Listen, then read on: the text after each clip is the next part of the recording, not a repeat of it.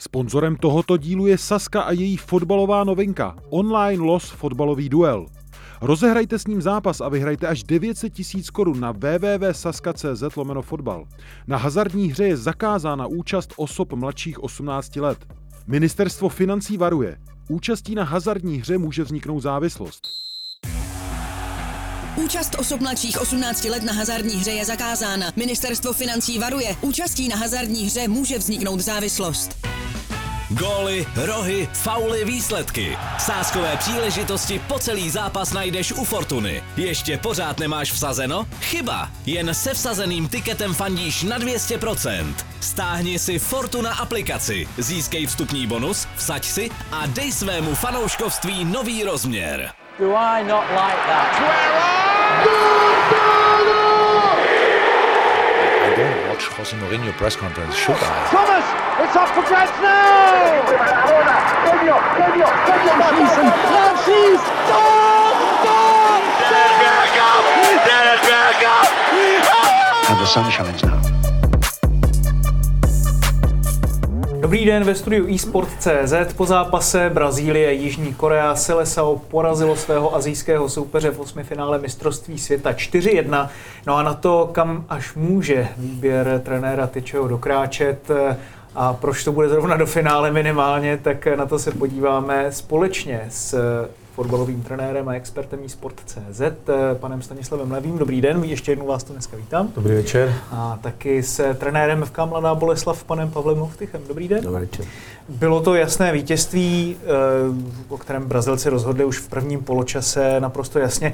První dva góly padly opravdu velmi brzo, už do deseti minut to bylo dva nula a my jsme vlastně už v osmé minutě viděli takové kolečko, jak kdyby, mně to přišlo, jak kdyby slavili, jako když vyhráli mistrovství světa, až jako jasně, jsou to Brazilci, baví se hrou a všechno, ale já vždycky mám rád takovou tu organizovanost, aby se člověk jako nedostával až moc před sebe tady v některých těch jako věcech. Jak vnímáte tady tohle, když to vidíte, je to prostě úplně jiný princip, než na který jsme třeba zvyklí opravdu z té české ligy. Jako v tom já bych souhlasil s tím, že nejenom na Brazílii, ale i na Francouzích je vidět, jak se tím fotbalem baví, že si užívají každou akci, ale říkám, narazí určitě na silnější protivníky, než doteď měli a tam se teprve ukáže, jestli opravdu to mužstvo je ta, tak silný, ta týmovost, jestli opravdu je taková a máme se na co těšit, myslím. Po třetím gólu se neudržel ani trenér Tite a začal v tom kolečku hopsat s klubkem hráčů. Podařilo se vám to někdy takhle během zápasu, pane Hoftychu?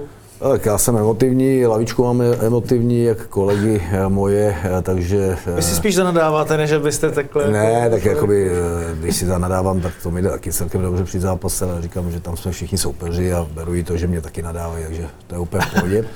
Ale my to prožíváme emotivně, celá lavička naše, tady ten realizák, který částečně máme už i z Liberce přenesený, ale... Já, mně se tady na tom strašně líbilo, že vlastně trenér Tite byl vyhecovaný určitě hráčem a proběhla tam pravděpodobně třeba i nějaká sázka, protože tam okamžitě za ním přišli a přestože už je to ostřílej pardál, tak si s ním zatancoval. Takže já bych zase přidal bych tomu to, co, o čem se tady bavíme, že si myslím, že prostě Brazílie má dneska je výrazně dál v disciplíně a v té jakoby odolnosti proti určitému stresovému faktoru a zároveň tam mají absolutní týmovost, což jde vidět i na přenechání penalty, penalty od tuším Rafinha a Rafinha a Neymarovi, což taky nebejá úplně běžný, když už jí máte jít kopnout a je tam vidět momentálně drive a týmovost. Hmm. Máte pocit, pane Levý, že nám třeba trošku chybí jako tady téhle nespoutanosti nebo radosti v tom českém fotbale, že prostě trošku tady z toho, co vidíme na tom mistrovství světa třeba od těch Francouzů a Brazilců, bychom měli dostat k nám. Proč jsme taky zabržděni, když to takhle řeknu? Tak já si myslím, že porovnávat brazilský fotbal s českým je strašně těžký a, a snad bych se do toho radši ani nepouštěl. Ne, tak spíš mě jde o to, že přece jenom u nás je to hodně postavené na té disciplíně, o tom, že třeba každý dobrý skutek v podobě kličky je po zásluze potrestán potom, že jo, nějakým způsobem, tak spíš jako, jak jde vlastně v tomhle prostředí pěstovat něco takového, jako vidíme v tom dnešním zápase.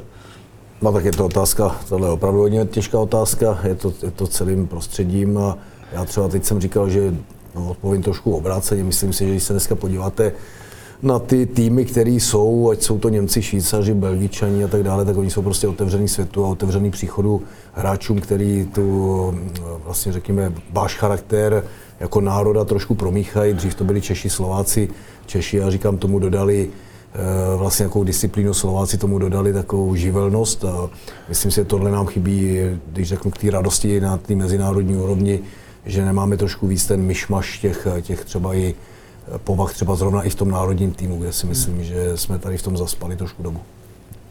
Chcete k tomu něco přidat? Já myslím, že k tomu není, není co dodat a já říkám, spousta ligových hráčů může mluvit o štěstí, že opravdu nejsme tak otevřený světu, co se týče zahraničních hráčů a pokud sem chodí zahraniční hráči, tak s výjimkou, já nevím, Slávie, Sparty, tak to není určitě ta top zahraniční kvalita, protože kdyby jsme byli více otevřený, tak si myslím, že spousta hráčů by mělo problém tady ligu hrát. Hmm.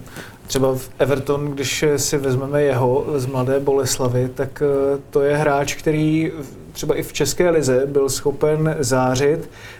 Myslíte si, že přece jenom, když bychom, tak jak říká pan Levý, jako byli schopni více v české lize oslovovat ne právě ty, jestli mám teda použít váš argument, třetířadé nebo čtvrtořadé zahraniční hráče, které tak vezmeme na zkoušku, ale opravdu třeba prověřená jména nebo, nebo do toho trošku přitlačíme, tak že se právě více prosadí i hráči, kteří jsou techničtější a taky se to nějakým způsobem ten genofond české ligy promíchá, když mám použít tenhle ten výraz. Tak já si myslím, že vlastně jako my máme geneticky spíš takový ty poctivosti, řekněme zodpovědnosti, ochotě pracovat, disciplína, charakter, to vždycky v tom českém fotbale bylo.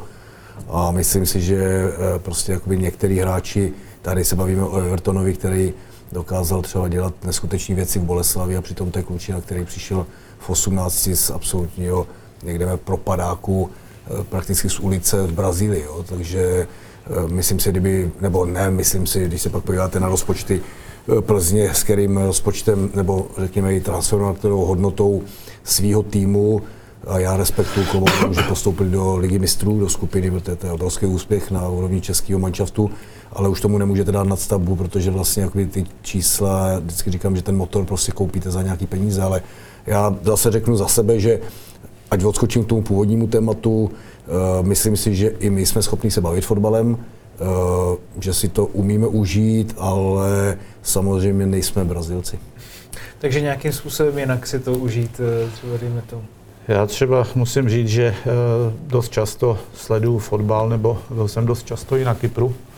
A když vidím, jak kvalitní hráči tam přicházejí, zahraniční hráči, který vlastně tvoří, dalo by se jít osmdesát až devadesát procent těch kádrů, tak opravdu je se na co dívat i na Kypru. Možná to je u nás, u nás podceňovaný, ale z druhé strany vím, co ty hráči tam vydělávají a, a to samozřejmě pro nás, pro naše kluby, až na výjimky dvou, třech mustev je vlastně nedosažitelný. Hmm.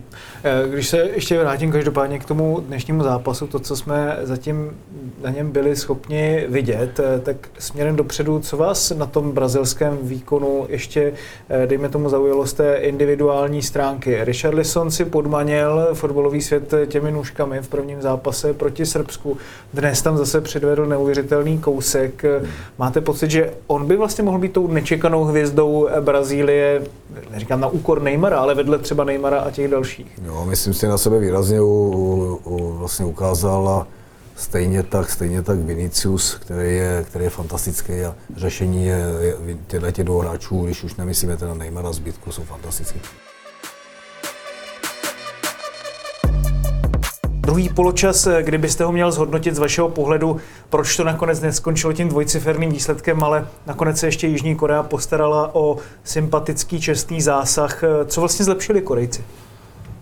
Tak jak jsme říkali, po prvním poločase bylo rozhodnuto, ale v druhém poločase myslím si, že Korejci byli daleko důraznější, houževnatější, vyhrávali osobní souboje, dokázali několikrát obranu Brazílie zaměstnat a, a samozřejmě Alisson ukázal, proč je jedničkou u Brazílii, protože i Korejci měli šanci, ale jak říkám, po prvním poločase bylo rozhodnuto a myslím si, že i Brazílie trošičku ubrala e, plyn a, a potom ztratila i nějakých několik zbytečných balónů, zbytečné nepřesnosti, ale jasný zasloužený vítězství. Když se právě podíváme na Alissona, tak ten chytil vyložené šance snad čtyři, jako senzační zákroky. To je skoro až nespravedlivý, že se Brazilci naučili produkovat i naprosto nejlepší brankáře na světě. No, tak vytunili to do maxima právě tou jejich uh, řekněme, zlepšenou obranou celkově, včetně golmanů. Uh, jsou dneska skvělý tým, tady, jak říkal Standa, druhý polčas. Jedna věc bylo uh, zvýšená aktivita Korejců a druhá, uh, řekněme, už taková neaktivita Brazilců. Už hráli víc jeden na jednoho, chyběla tam právě ta týmovnost, týmovost a už věděli, že je hotovo, takže do toho nedali, nedali to, co první polčas, ale golman Alisson uh, skvělý výkon. Hmm. Když se vlastně podíváme na to, že on v osmdesáté minutě šel dolů a místo něho přišel na hřiště třetí brankář, Weverton.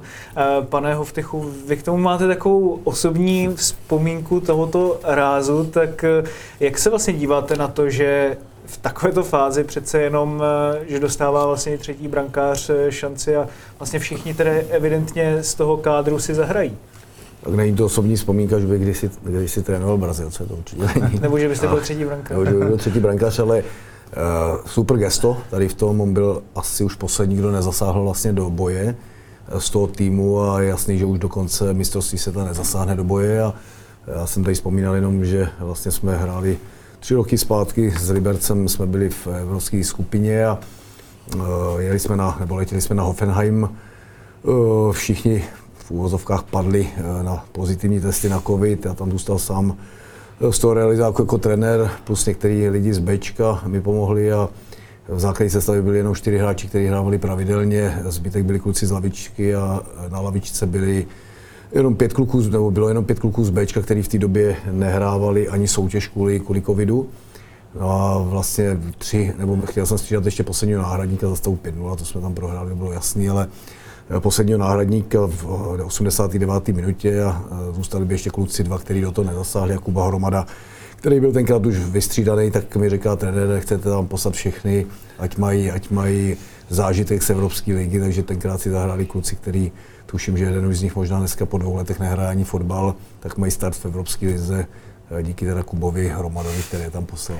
A možná i díky rozhodčímu, na kterýho jste teda nejdřív uh, ukazoval, že... Tak na rozhodčího jsem volal, ať neprodlužuje a když jsme ještě neměli připravený ty kluky do, ná, do uh, toho střídání, tak uh, řekněme, o zápase bylo rozhodnuto, tak uh, jsem mu ještě ukázal, ať ještě minutu přidal, než se tam dostali. Takže tam už byla taková komunikace, že to byl uh, kočka-myš zápas a tady pro ty kluky krásný zážitek, uh, i za stavu pět nula dostat se proti bundesligovému týmu v evropském poháru. A tady to naprosto chápu, gesto, který, gesto, který do toho zápasu absolutně patřilo a právě zase bych řekl, opakuju to už po několikrát, je vidět, že tam je týmový duch a že trenér Tite to má perfektně, perfektně poskládaný s tím realizačním týmem a že i tady to, že se tam dostane trojka, o něčem svědčí. Když ještě teda zůstanou toho Jakuba Hromady, tak ten by měl prodlužovat teď smlouvu ve Slávii do roku dva tisíce dvacet pět. Jak se vlastně díváte i na tu jeho obrodu ve slavistickém dresu? Myslíte si, že si to zaslouží tu další šanci? Tak psal jsem mu SMSku dva dny zpátky, když to vyšlo jakoby ven ve sportu nebo v e-sportu, tak jsem mu psal, že proč ještě chvilku nepočkal, že jsme pro ně měli lukrativní smlouvu až do jeho třiceti osmi let a, a že mu blahopřeju, doživotní, a že mu blahopřeju samozřejmě.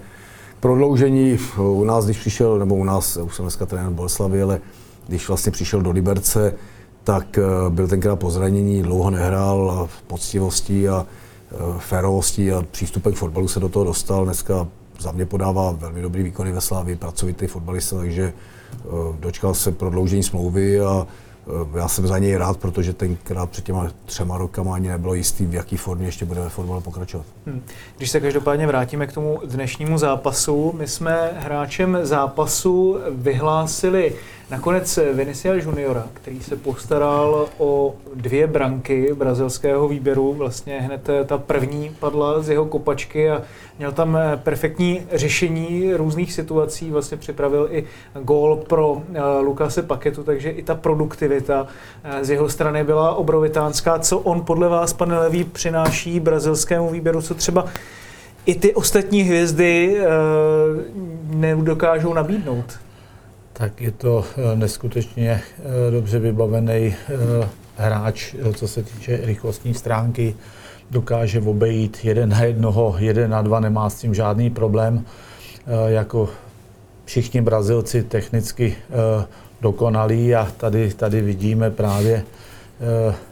Mě to připomíná skoro tu Maradonovu fotku v zápase proti Belgii, kdy proti němu čelem stojí deset Belgičanů a tady se on stejně takhle krásně uklidil tou placírou, že do sítě, to je úplně úžasný. Ne, to je, to je prostě to je hráč, který uh, vám dá ještě, ještě z té kvality, kterou Brazílie má, ještě určitou nadstavbu.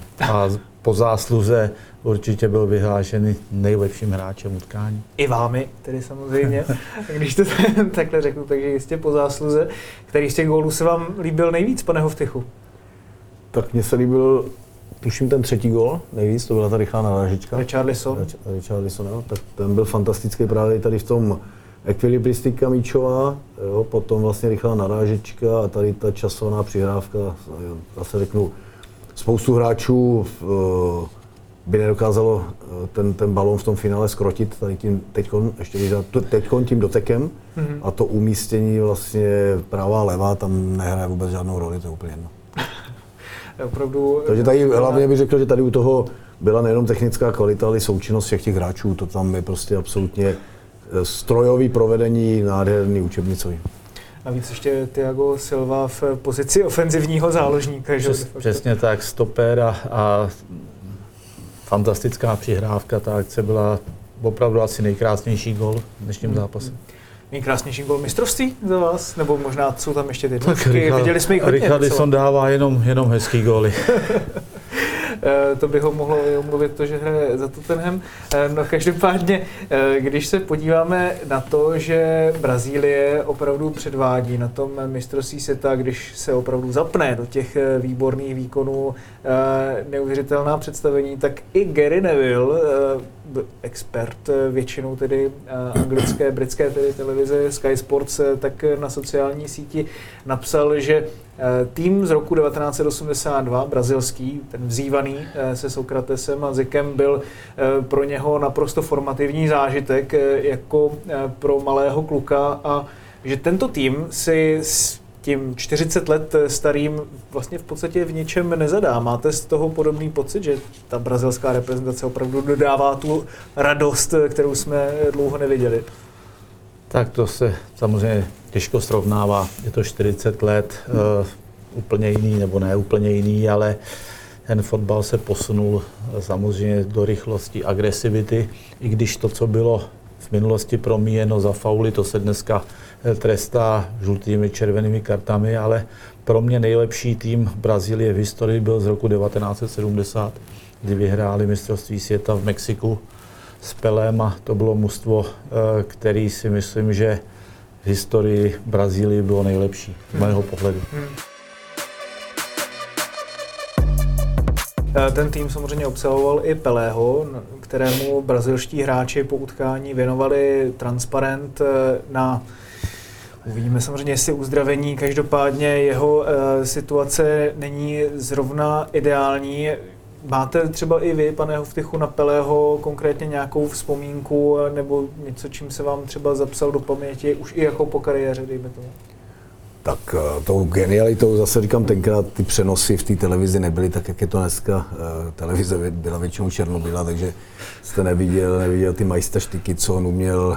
Já jsem byl navíc přece jenom trošku jiná generace, takže nepamatuju ty, ty jeho zápasy, ale říkám, těch informací tenkrát bylo strašně málo, mimo toho, že každý zápas, který on hrál, který jste měl možnost, tak jste viděl kouzla s míčem, který jste normálně neviděl, takže tady bych to přirovnal i k té ekvilibristice, co Richarlison vlastně předvedl před tím gólem, tak to bylo u něj taky běžný, ale co tam je důležitý, že vlastně jsem na něho nikdy neslyšel vlastně v životě křivý slovo jako na charakter osobnosti a že to za všechno je prostě fantastický člověk. Hmm. Eh, Neymar teď svým gólem v osmi finále mistrovství světa se posunul vlastně o jediný gól v tom celkovém přehledu nejlepších brazilských střelců všech dob právě za Pelého. Což samozřejmě svědčí jednak tedy o tom, že Pele uh, se postaral v době, kdy se ještě nehrálo třeba tolik reprezentačních zápasů, jako se hraje dnes o obrovské množství branek. Samozřejmě brazilští fanoušci to při svých popěvcích během zápasu vždy připomínají, že tedy vstřelil těch bájných tisíc branek. Neymar se mu ale velmi tedy přibližuje.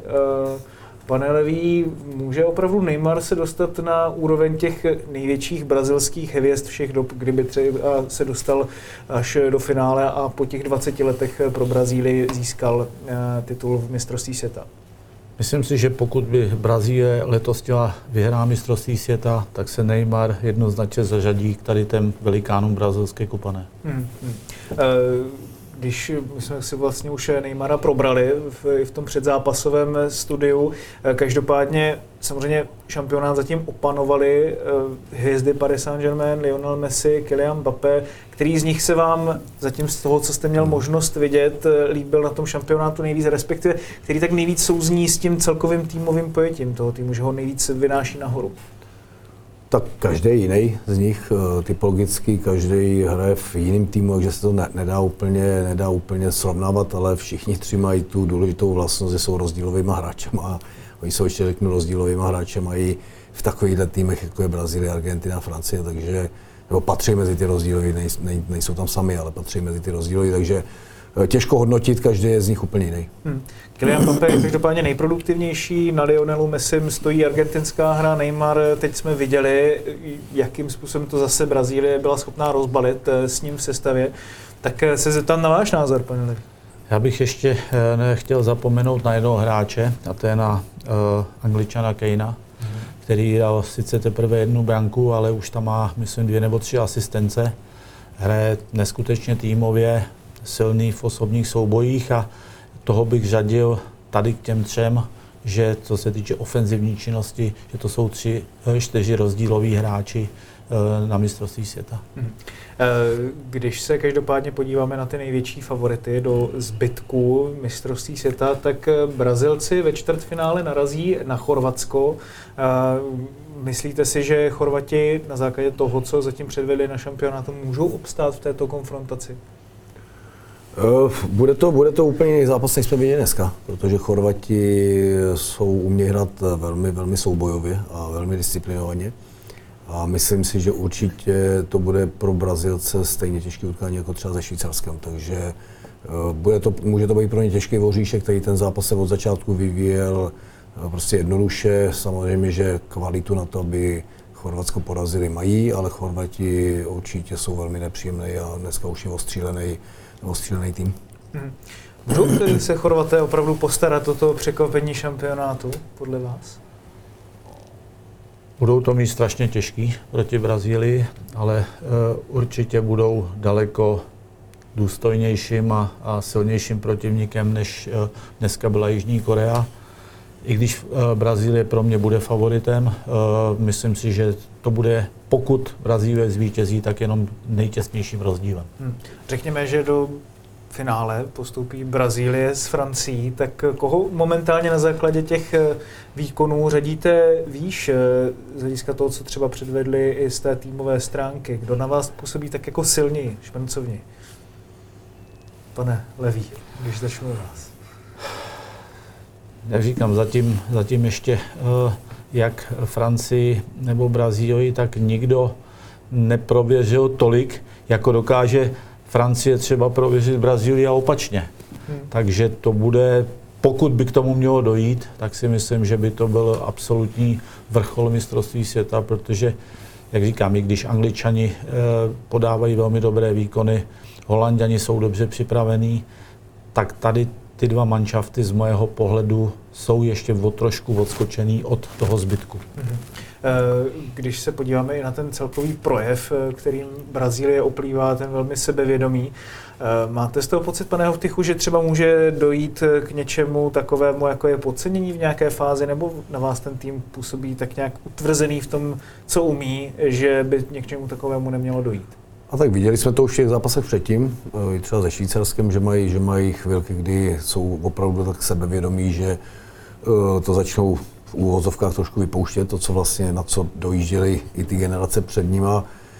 mají i velký štěstí, že mají skvělého brankaře za sebou, nebo dva skvělý brankaře. A myslím si akorát, že teď, jak to půjde dál, tak vlastně se budou daleko víc soustředit na tu, na tu defenzivu. A dneska jsme se bavili tady ze Standou, že už ve, vlastně v tom druhém poločase oni už nehráli, třeba možná hráli na svých sedmdesát procent, absolutně to už nemělo nic společného s tím prvním poločasem. Neumím si vůbec představit, že nastoupí proti Chorvatsku a budou, budou vlastně hrát jakoby ledabilej fotbal. To bude hmm. zase úplně jiná Brazílie, tady se ten zápas vyvíjel, takže jim dovolili tu jejich sambu a bylo od začátku hotovo. Hmm.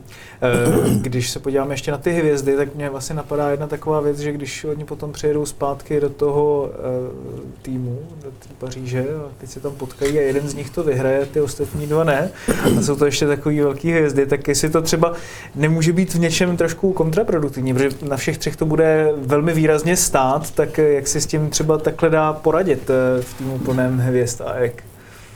Tak to bude každopádně e, velká úloha pro trenéra Paris Saint-Germain, aby tady s tím poradil, protože všichni tři už teď můžeme říct, že patří k hvězdám a vyhrát, vyhrát to vlastně může jenom, jenom jeden z nich. A, a nebude to, nebude to určitě jednoduchý e, tady to všechno skloubit, skoordinovat e, po, po mistrovství světa. Hmm. Ještě jedna věc, co mě napadá vlastně, když člověk vidí, tak přece jenom krajní beci Brazilcům trošku vypadávají kvůli zdravotním problémům. Alex Telles, Alexandro, teď Danilo odcházel předčasně a zbývají už tam vlastně jenom takové backup možnosti. Může tohleto být vlastně jedna ta stránka, kde by třeba Brazilci mohli mít tu Achillovu patu, dejme tomu? Tak může to být, to vidíme, že i Dani Alves, byť, byť nastoupí a minule hrál od začátku, nemůžeme říct, že by hrál špatně, ale už tam chybí přece jenom, teď jak Standa tady říkal, že vystřelil a už asi nemá tolik síly, protože dřív to byly, dřív to byly góly, tak přece jenom už má, už má svůj věk a není to, není to top forma, ale já si myslím, že zase to můžou vyřešit, mají skvělý stopery, oni to můžou vyřešit prostě trošku jinou organizací hry. Takže si myslím, že si s tím problémem poradí, je to ne, určitě nepříjemnost do toho jejich systému, ale můžou si s tím poradit prostě změnou organizace. Hmm. Přece ta lavička je opravdu velmi rozsáhlá, ale mluvili jsme o překvapeních před zápasem a zítra nás čekají poměrně vlastně možná čtvrtfinále, teda, pardon, osmifinále, která můžou být nejvyrovnanější v tomto ohledu. Maroko se Španělskem a Švýcarsko s Portugalskem. Myslíte si, pane Levý, že se dočkáme nějakého překvapení ještě tady v tomto ohledu? Já myslím, že to budou oba zápasy velmi těsné, protože Maroko podává velmi dobré výkony. Má tam rozdílové hráče, jako je Ciechi, jako je Hakimi. Uh, takže myslím si, že opravdu to budou hodně vyrovnané zápasy a nedivil bych se, kdyby uh, minimálně v jednom zápase uh, k nějakému většímu překvapení došlo. Co vy a váš pocit z nějakých, řekněme, černých konňů šampionátu? Mohli by to být právě Švýcaři s Maročany, podle vás, pane Hoftychu? A tak mohli by to být, mohlo by to být i Maroko, který opravdu hraje velmi dobrý fotbal a, a jsou tam skvělí hráči. A Španělé přece hrajou takový ten fotbal, že kolikrát jdou do té uspávačky. Ale zase myslím si, že jestli to překvapení bude, tak bude v této fázi a už nebude v další fázi. Hmm. Uvidíme, jak to samozřejmě bude vypadat. Ještě jedna věc, když už jsme vlastně relativně málo času věnovali tomu korejskému národnímu týmu, tak jedna z zajímavostí, která se k němu váže, tak je neuvěřitelná popularita útočníka Choku Songa, kterého si během šampionátu oblíbili především tedy korejské faninky natolik, že z poměrně obskurního fotbalisty v korejské ligy, i když se tam stal tedy nejlepším střelcem, tak se stala hvězda sociálních sítí celkově vlastně v Koreji, která opravdu v tom showbiznesu vládne v Asii a už se to vlastně přelévá i do celého světa, takže z nějakých dvacet tisíc odběratelů na Instagramu najednou má dva a půl, musí neustále odrážet žádosti o ruku, tak zeptám se vás obou, jestli jste měli v kabině podobného, řekněme, hezouna, který měl taky podobné v úvozovkách problémy. Jestli jste to náhodou nebyli teda vy dva, když se na vás tak dívám tady. Tak. V tu dobu, co já jsem hrál, tak ještě něco takového vlastně ani neexistovalo. Takže těžko, těžko tohle můžu říct. Ta, ta doba je teďko jiná a bude mít na výběr po mistrovství světa. v Bohemce byli nějací takovýhle hezouně, řekněme, jako pamatujete nějakýho takovýho? Tak já říkám, to je čtyřicet let zpátky, takže já bych nechtěl na někoho zapomenout. Co vy, pane Hoftyc? Já si taky myslím, byť jsem o pár roku mladší než Standa, že v době, kdy jsme v kabině měli hezouny, tak maximálně se to mohl si dozvědět morzeovkou. Takže to jste si nepředávali. To jsme si nepředávali, takže význam těch sociálních sítí v té době nebyly mobily, ne, nebylo jak to šířit. A když se vyrazilo do ulic, tak se vyrazilo většinou na pivo do nějaký, do nějaký čtyřky, kde se dají hrát karty a tam vás taky nikdo našel, takže... To jste neměli kde, pod, to mi neříkejte, že jako fotbalisti jste neměli kde potkávat jako slečny teda z toho ohledu, jako tedy samozřejmě v nějakém počestném způsobu teda. Ne, tak, tak, tak bavíme se o tom, že vlastně jakoby taková popularita, která je dneska možná, že, že se vlastně v uvozovkách to rozletí přes ty sociální sítě, tak Tenkrát, tenkrát vlastně jsme, tenkrát jsme žili jinak, jo, takže mm. těžko, to se nedá, to se nedá srovnat. Tak vám budeme přát celému klubu hodně štěstí. Moc krát děkujeme, že jste byl součástí studia iSport.cz pro mistrovství světa. Děkujeme moc krát taky panu Stanislavu Levému, se kterým se ještě jednou uvidíme na semifinále. Díky za pozvání. Díky moc, pánové. Děkuji za pozvání. Doražte dobře domů. Děkujeme i vám, divákům a posluchačům, že jste nás dokoukali a doposlouchali až sem do konce. Příští studio vás čeká už v úterý, a to k zápasu, který bude mezi Portugalskem a Švýcarskem. Hosty tady budou Zdeněk Volprecht a Jan Podruhy. Těšíme se moc na vás i tehdy a hezkou noc.